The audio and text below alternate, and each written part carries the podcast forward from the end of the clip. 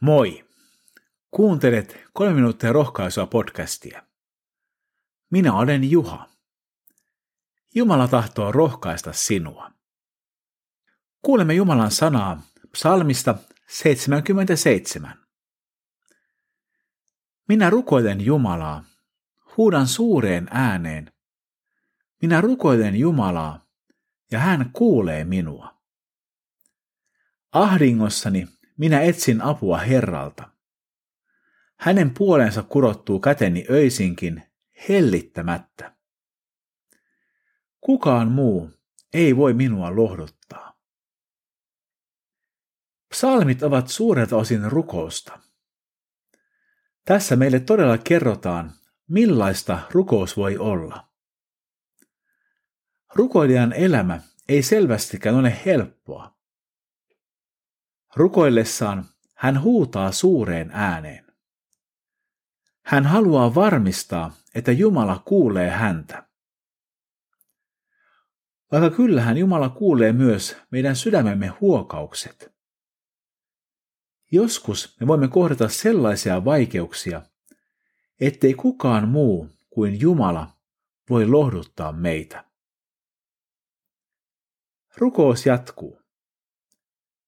Minä ajattelen muinaisia aikoja.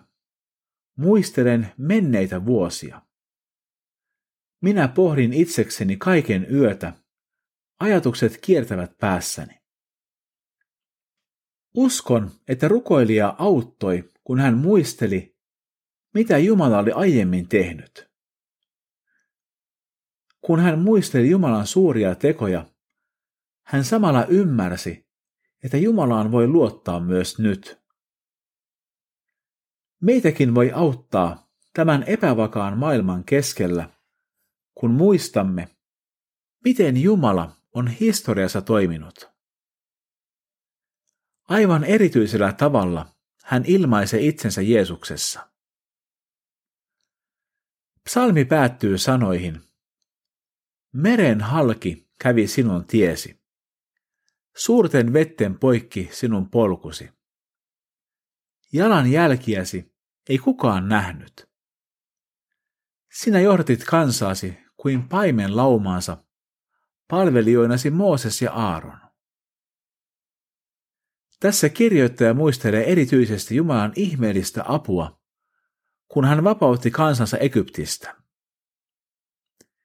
Pienempien asioiden ohella saamme olla kiitollisia siitä, että Jumala on vapauttanut meidät synnin vankilasta ja hengellisestä kuolemasta. Rukoillaan. Herra, sinä olet ollut luotettava halki ihmiskunnan historian. Niinpä mekin luotamme tänään sinuun. Kiitämme sinua kaikesta, mitä olet tehnyt, samalla kun odotamme iloisena sitä, mikä on vielä edessä. Jeesuksen nimessä. Aamen.